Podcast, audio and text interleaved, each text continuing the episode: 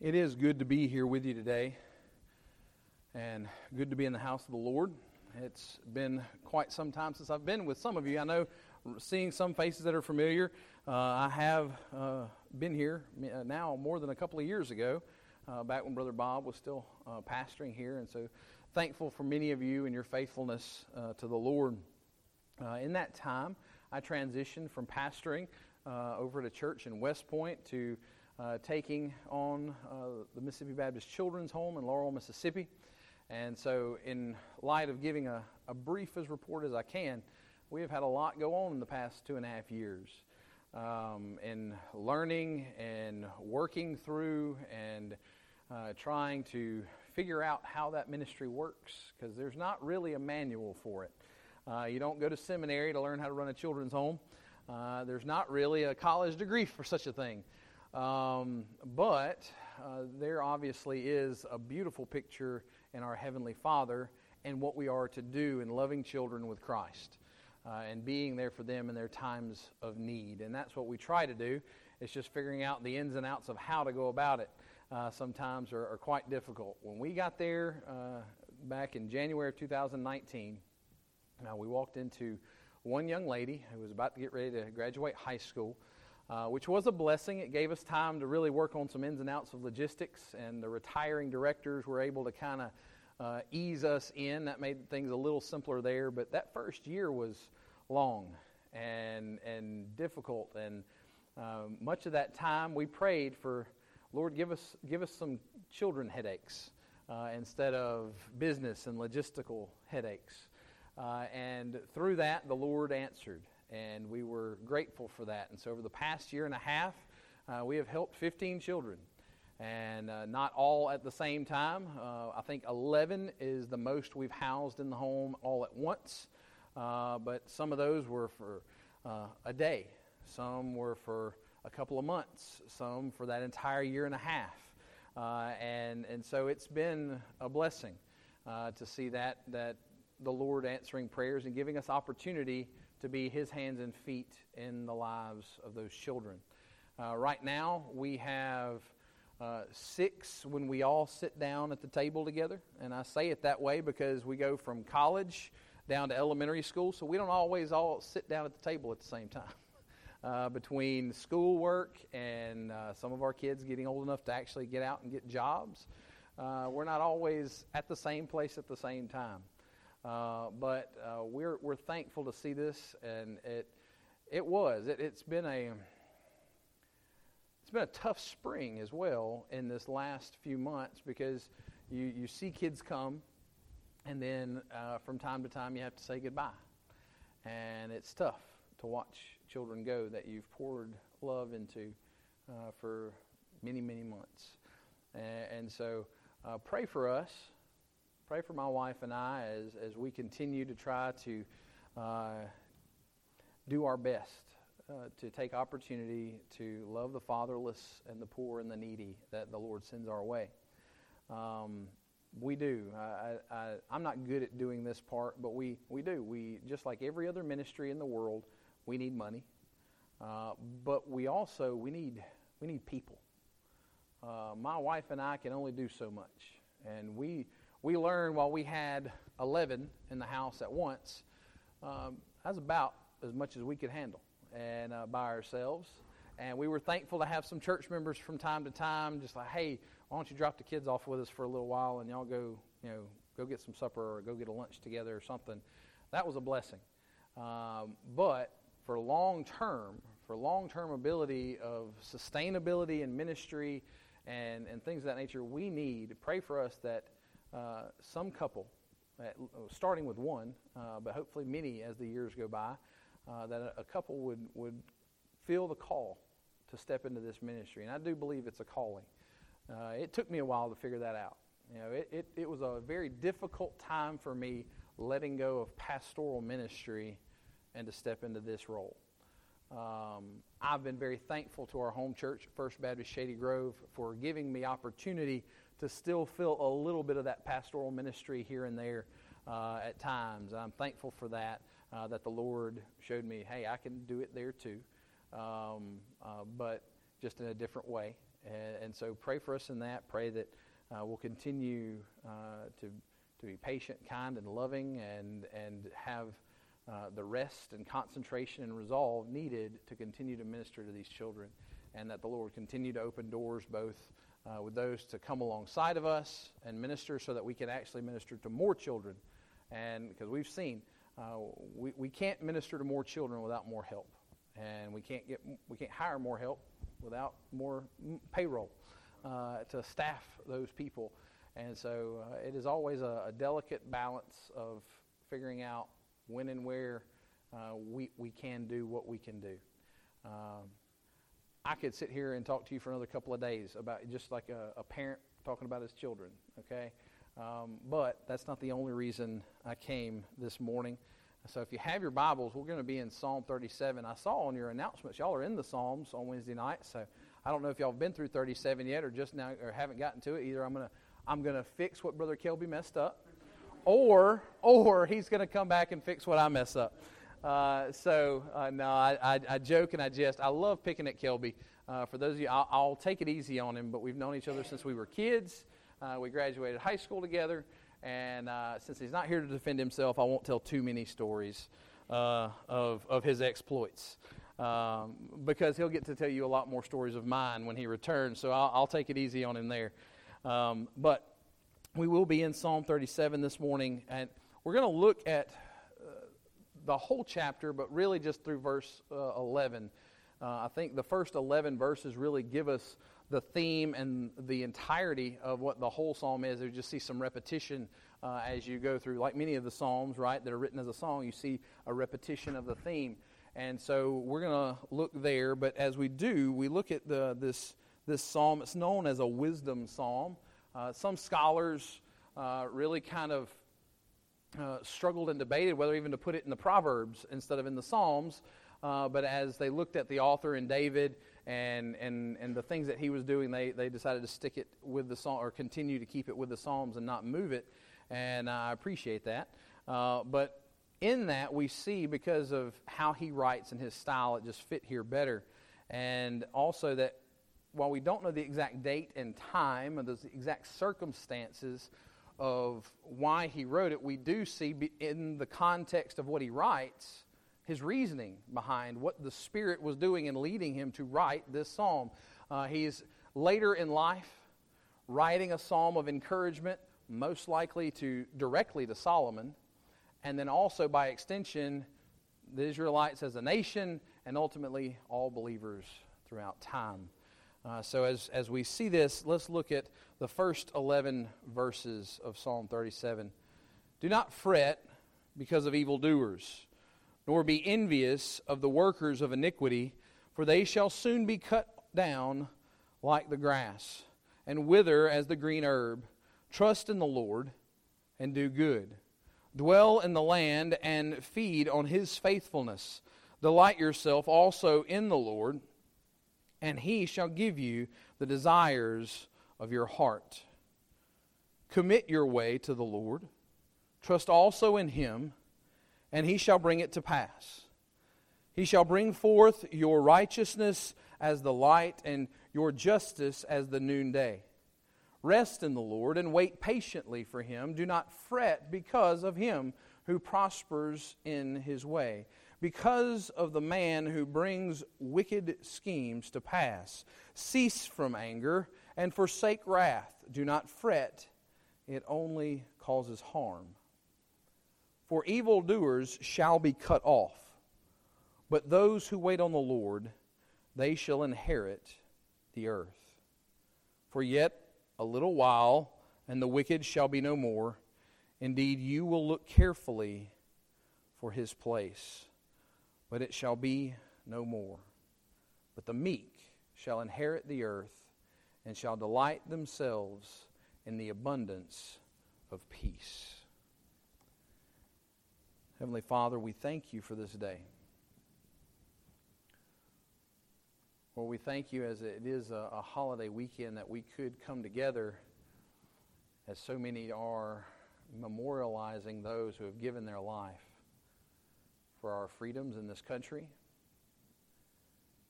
But I thank you all the more for the life that was given to grant us eternal life. We're thankful for those things. Lord, I pray that you would be with your words today, that you would use them to speak into the hearts and the minds of your people, that you would bring about conviction, that you would bring about peace and comfort, or that you would bring about repentance. And ultimately, you would bring about faith in yourself. That all those that would hear your word would find the proper place for those things today.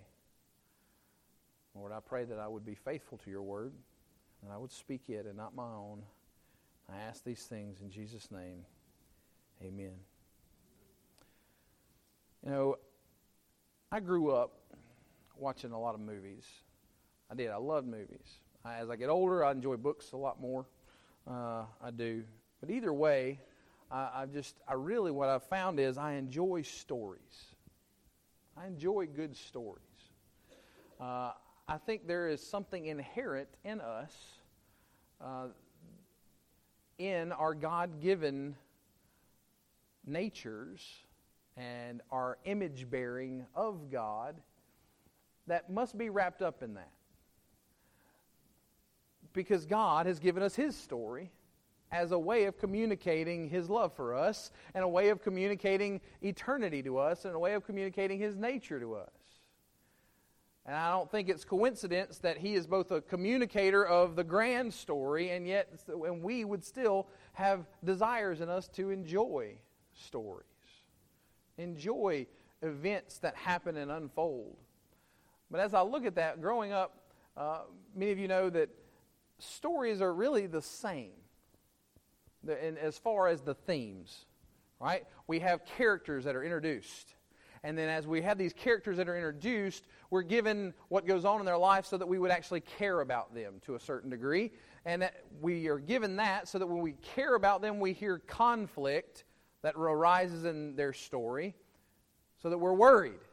And we care about the conflict that arises because ultimately then we see the resolution. where we find the and happily ever after, right?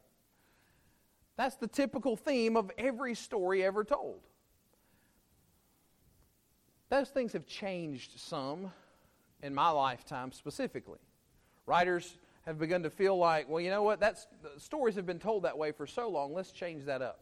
So they like to write things a little differently. They, they like to leave things either in the midst of conflict and just end the story, or sometimes, what nowadays, the bad guy wins. Right? We even see that in storytelling. Growing up when I was a kid, that didn't happen. That was not part of storytelling.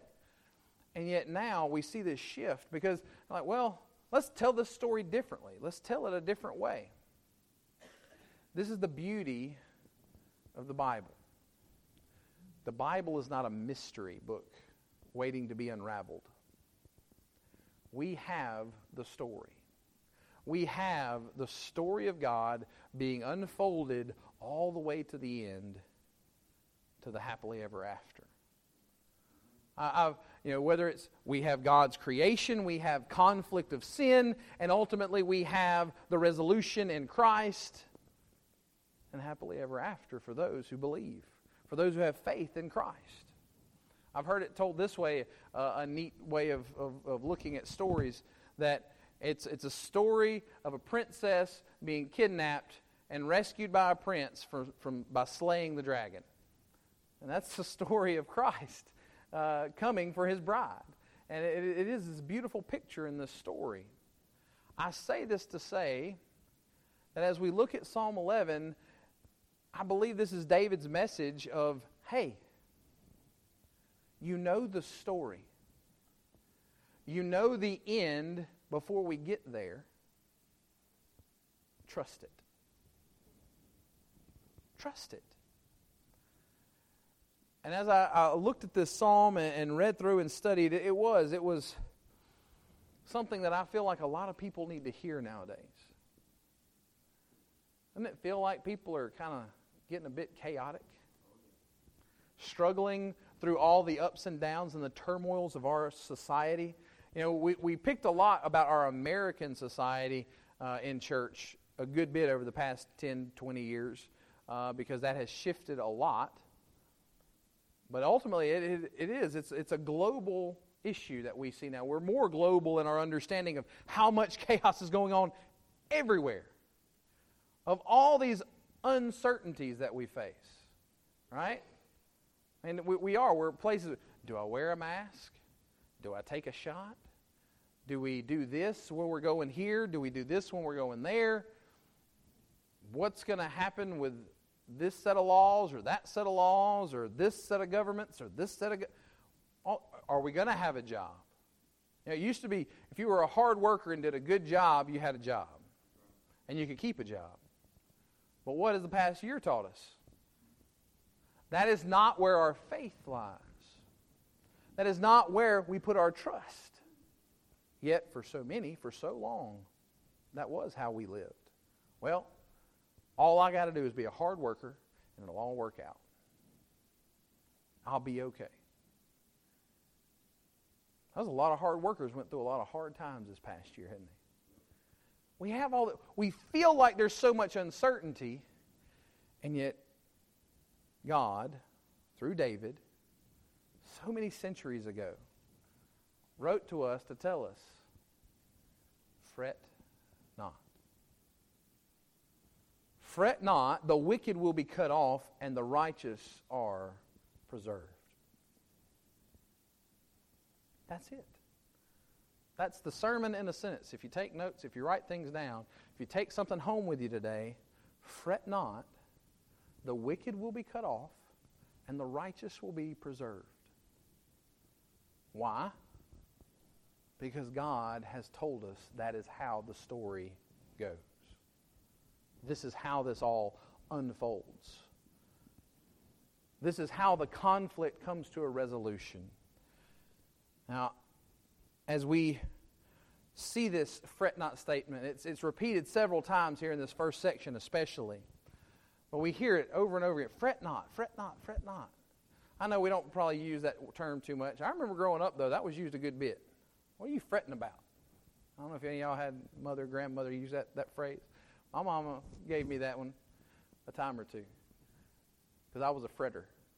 I don't know how that, I don't think that's a proper term, but that's, that's what I did. I still am. I still am. I, I'm just, if, if my wife and I joke about that, I'm sorry they're not with us today. We've had a lot going on this week, but uh, uh, they stayed home, and it turns out it was a good thing. Uh, one of our sons got sick this morning, uh, so I was glad it wasn't a, up here. Uh, but, um, but it's, it's so easy to look at us and go, I'm the fretter, right? I'm the worrier. I'm the one who gets concerned about things and she's Miss Happy Go Lucky. Just, you know, some people are going to say the positive and the negative. I like to use the term realist. That's what I am. I, I like to look things. I'm like, dear, I love your encouragement. I do. We I, we've had more fights over her being encouraging and me going, that didn't help. It's like you just say it. It's gonna be all right. I'm like, that didn't help. I mean, I, I love you, and I'm so glad you can be positive in this moment. But what did that actually do? Right? How many of you get told, don't worry, and you don't worry? Oh, okay. My bad, I forgot. I'm so glad y'all told me don't worry. Whew. Ah, that's off my plate now. I'm good. We're good. No, it doesn't work that way, does it? But not only does this thing about worrying get contained here and, and looked at here, we need to understand something about this phrasing. It's more than just worry. 91 times in the Old Testament this phrase is used. And the only place that's used the word fret, or in other words, uh, kind of implying worry, is right here. These four times it's used here. You know what else? Everywhere else. Every single other time in the Old Testament, this phrasing is actually used to mean do not burn or be kindled with anger. Now, take the same example and apply it there. Don't get mad. You ever had a kid come up to you and say, now, now, now Daddy, don't get mad. I'm like, whoa, whoa, whoa. it's not the way to start the statement, right? That's not, it just doesn't do anything for you. It's like, you're, you're asking me to yell at you. That's what you're asking me to do. I think that's really what you're, you're, you're wanting to happen right now. Uh, just tell me what's going on. Let me be the judge of what needs to be applied here and how I need to handle it. All right? But what we do is we go through things and we, we try to kind of reason to, to different conclusions based on whatever's happening in our lives. And, and we know, we hear from Matthew, we can think to that, that, that statement that Jesus says, well, what, what's worrying going to do to, the inch of your stature, right? It's not going to change anything. Well, the same thing, what's, what's our anger going to do? What's all? We need to see that he doesn't just say, fret not here. There's reasoning there, there's biblical ammo to combat our worry and our anger and our anxiety and our frustration. God never. I haven't found it. I can't recall it in my mind, so I don't want to misspeak, but I'm pretty sure. I don't remember a place God just goes, because I said so. Now, there's plenty of times I have to go because God said so. There's plenty of times I've had to share that with people because God said so. That's right. But He doesn't tell us because I said so. He goes on in His Word to explain why we shouldn't deal with these things. And David, going on to talk to Solomon or the Israelites, he explains to them why we're not to be so consumed in worry or anger being kindled within us when we look around and see the evils of this world seemingly taking root everywhere around us. He gives us these examples, he gives us these understandings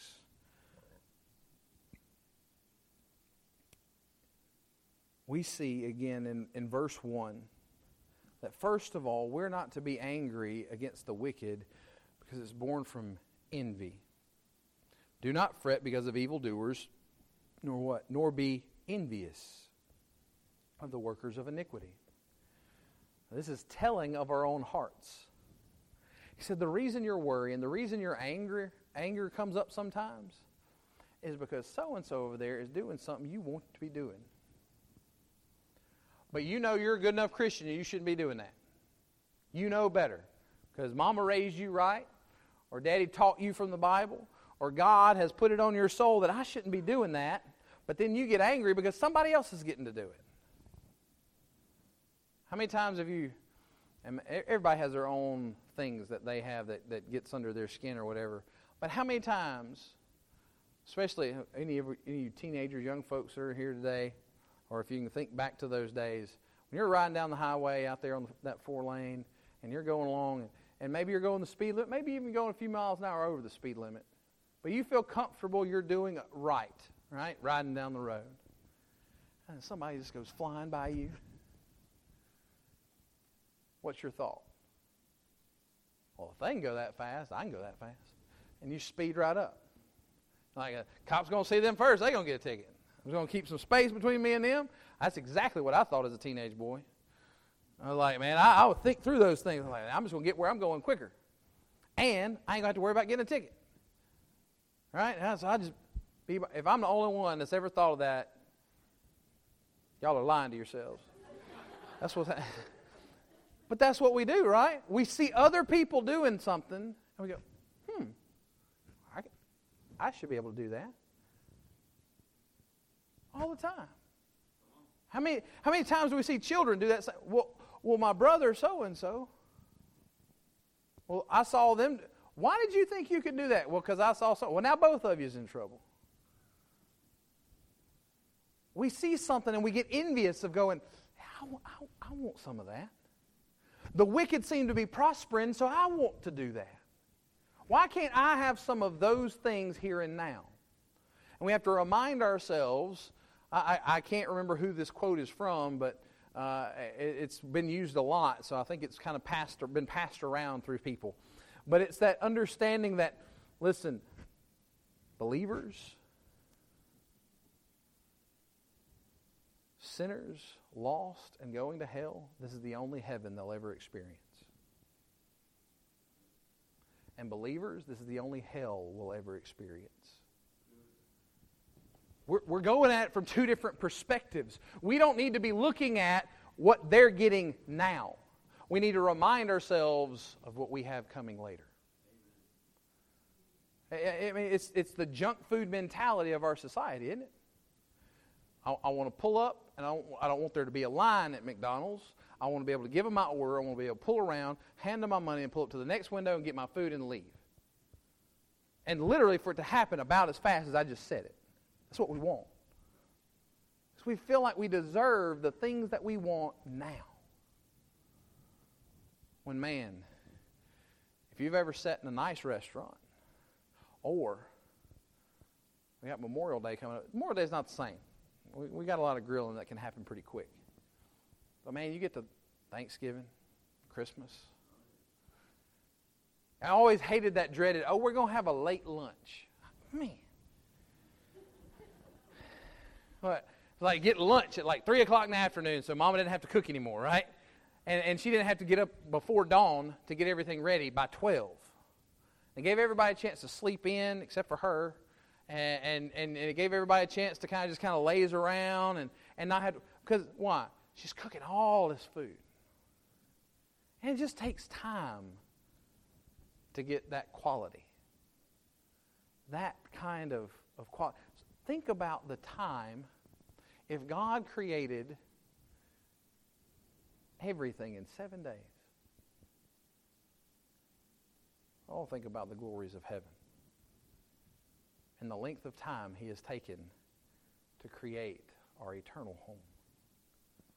We don't need to fret over the wickedness of evildoers because it's envious in our hearts, just desiring something that we don't deserve at all and aren't going to receive yet. There's a reason behind it. Don't just don't get angry. No, don't get angry because it's wrong. You're desiring something that's wrong. Don't get angry. Don't worry. Don't get angry and, and worry not just from verse 1, but from verse 7, where it's born from impatience for prosperity. Kind of piggybacks on that envious nature right there. Rest in the Lord and wait patiently for Him. Do not fret because of Him who prospers in His way. What we're doing is when we're getting envious of those people and we're going, Lord, I want it now, we're telling the Lord, Lord, you're doing it wrong. Lord, why don't I already have this? Lord, I deserve this. Why don't you just give it to me now? We're missing what God has and what He's doing. We're missing the point and the purpose of what and why He's doing. We're missing the point that He is Lord over all, not us. Because let me tell you, what would happen if we all, everybody, everybody on the whole earth, got what they want when they wanted it. It would be absolute chaos. Death and destruction would reign upon billions of people. Why? Well, there's some people from certain religions that they believe that they should kill all of us, that don't believe that the way they should. You got other people in other places that they believe they have a right to certain parts of land whether or not whoever's living there or not. It ain't as much got to do with religion as it's got to do with just wanting. That's, that's my house. That's my yard. I want it. And then the same thing. When people just want what they want and think they have the right to have that, they will harm and hurt the images of God and take life. Just like that. That's why we do not deserve to sit in the place of God, on the throne of God, and be a judge as He is judge. Wait patiently for Him and what He is bringing about. Ultimately, this produces evil in verse 8. Cease from anger. You see how that, that word anger is showing up there on that fretting? See how it's tied not just to worry? And forsake wrath. Do not fret, it only causes harm. I have a tough one here. Because I do. I can be a I can be a hard daddy. Because I'm a realist. It's right or wrong, straight down the line, and my kids ain't smart enough to catch me yet. It's going to change when they get smart. Hey, Daddy, but didn't you say? They, they just ain't there yet. It's coming. But I do. I, I, I have a certain line I like to toe. But you know what? I have not made any of my kids any better with my anger. My anger and frustration with their mistakes has not fixed a single one of them. It hadn't. That's the beauty of looking to the Heavenly Father and seeing how, yep, Lord, if you were angered with us and, and took your anger out on us every instant we deserved it, we wouldn't be here.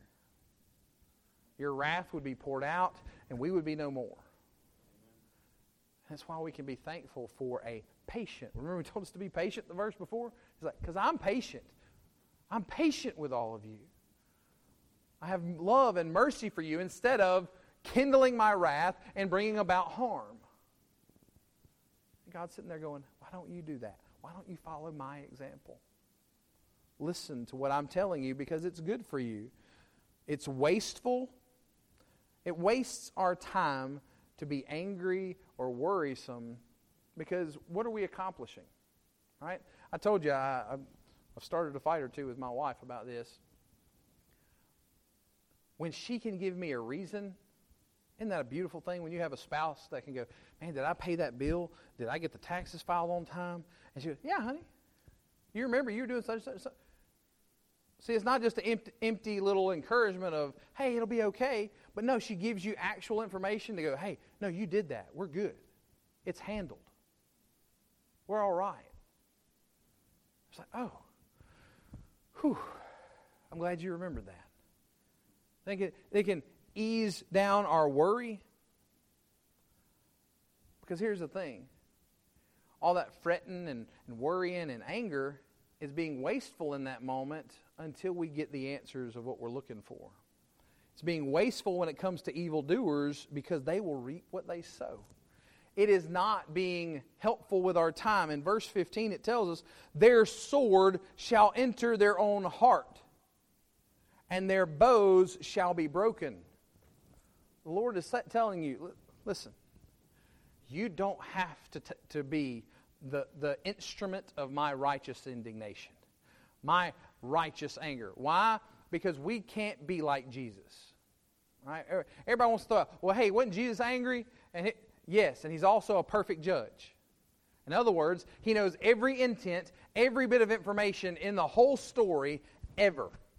So that he knows exactly how to pour out wrath or mercy or grace or however he needs to and deems to be appropriate perfectly. I may know, man, if, eh, on a good day, I may know 75% of the whole story. That's a good day to get 75% of the whole story. But that other 25% could, could really mess with my judgment of how I would handle something. They say, quit being wasteful because you're not God and you're not the judge. Ultimately, their own wickedness will have their swords pierce their own hearts. They will, as we see in the New Testament, reap what they sow. You don't have to force God's hand. I'm, I'm careful with this one. We're to pray God's word. And in praying God's word, there are times where He, even in the Psalms, there, there are prayers of judgment on those who deserve it. Don't run to those too quickly. Be careful of that. Because as often as we may pray for those, those prayers of judgment on others, we deserve them probably just as often. And if you pray those prayers and praying God's word, always do it reminding yourself to thank God for his mercy and his grace. Lord, I, I, I hope I'm not saying this prayer out of anger right now, but that it is desiring your perfect and just will. And understanding that those people may deserve grace by your desire. Because it was only by your desire that I received grace. So I, I, I can pray for their judgment, but I can also pray that perhaps you would be patient because there's a day coming that they would turn to you in repentance. So be careful of that. Don't be wasteful with your time in thinking you have to bring about judgment on others. It is pointless because they bring judgment upon their own descendants in verse 28. It, don't just, it doesn't just hurt them, but in verse 28 it says, For the Lord loves justice and does not forsake his saints. They are preserved forever, but the descendants of the wicked shall be cut off. It, it, it harkens back to Deuteronomy and God talking about returning to the third and the fourth generation uh, of the sins of the fathers and the grandfathers. And we, we just know that He will take care of those things in the appropriate and proper time. And ultimately, all throughout the chapter, it's unnecessary because they will receive that judgment and be cut off. Verse 2, 9, 10, 13, 20, 22, 34, 36, 38, all throughout the entire psalm, he speaks of that judgment. Specifically, looking at verse 13, there he says, The Lord laughs at him, for he sees his day is coming. You see that? When we think the appropriate response may be anger and wrath and frustration and to be kindled and burning in our anger against someone, how does it say God handles it? He laughs. He laughs at the silly foolishness of what they think they're getting away with because he sees their day coming. And if we are children of God and we are in the Word of God, we do not have to be kindled in our anger. We do not have to be stirred up in our worry because we know a day of judgment is coming. Sometimes we have to laugh to keep from crying because that day is coming. You know, I, I told you I, I like stories. I can think back to cartoons where it seemed like every every little problem uh, could be solved with a big whack of a hammer. I'm here to tell you, in this world, unless I've run into a nail sticking out, a hammer is not the solution. Right? There's only one problem that a hammer fixes, and that's a nail sticking out. Otherwise, you're liable to bend or warp or ruin something. So we cannot think that our worry and our anger is the end all, be all, fix all for this world's problems. And when all this stuff comes at us, not only are we to not worry because of all of the situations that are happening to the wicked, but quickly we need to understand that we fret not because the righteous are preserved. On the other side of this, the right will dwell in the land in verses 3, 9, 11, 18, 22, 29, 34. He tells us. Listen, they're going to dwell in the land. They're going to have an inheritance. They're going to have a home to be with the Lord. They will be fed and sustained and preserved. 3, 17, 19, 24, 25, 28, 31. It's the only way I can cover the whole psalm, okay? I don't have time. So just but go home and read the whole psalm. He tells us you're going to be fed, you're going to be cared for, you're going to be taken care of. They will be given the desires of their heart, verse 4 and verse 23. I had to be careful with that. They'll be given the desires of their heart. A lot of times I, I, saw that as the object side of things of like, okay, so that means if we're, if we're children of God, if we're people of God, we get, we get what we want. Look at it more like this. No, when we're people of God, God puts the right wants into our heart, which is why then He can give us the desires of our heart. It's a beautiful thing that I can desire rightly and receive rightly. Because God has given me a new heart. That heart of stone desired the wrong things, and yet a heart of flesh can desire what He would have us to have.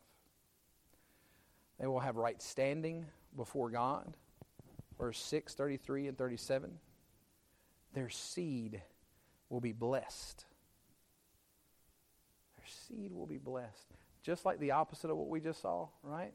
The descendants that will receive punishment.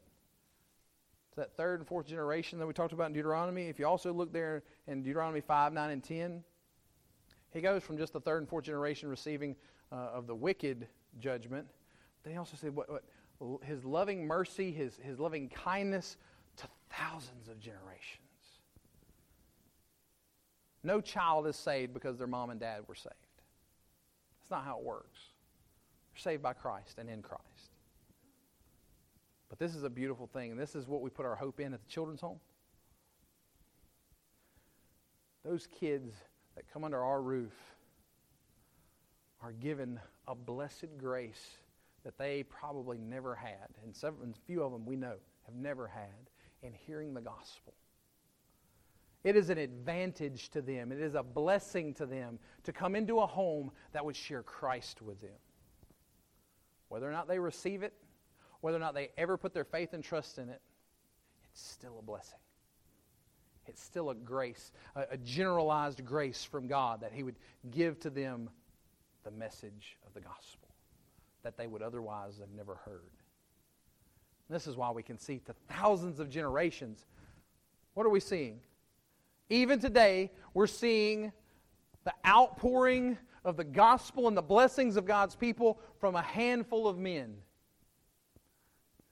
who would listen to Christ and follow him. And through that, thousands of generations have been blessed with the gospel. They will have deliverance and salvation. Verse 40. He says there, And the Lord shall help them and deliver them. He shall deliver them from the wicked and save them because they trust in Him. Don't fret. Don't be angry. Not because I said so, because God is so good. And because He keeps His promises, He accomplishes His word, He provides deliverance and salvation to all who would trust in Him. Now, when He says this, when David says this, this is the beauty of when you get David's writing in the Old Testament. We see David as a king. We see David as a slayer of, of giants, right? We see him as a, as a warrior. We see him as all these things. He was a prophet. When he wrote those messianic psalms, there are many that say the wording of how it was written in the original Hebrew was like David was writing it from his own eyes, from his own perspective, like he was the one as he wrote Psalm 22. He said it was like as, as a prophetic, prophetic vision looking down from the cross, saying those words My God, my God, why hast thou forsaken me? When David talked about deliverance and salvation from the Lord, he saw the Christ. Did it have its purposes in Old Testament times? It absolutely did. It's a beautiful thing to know that David knew who his Savior was.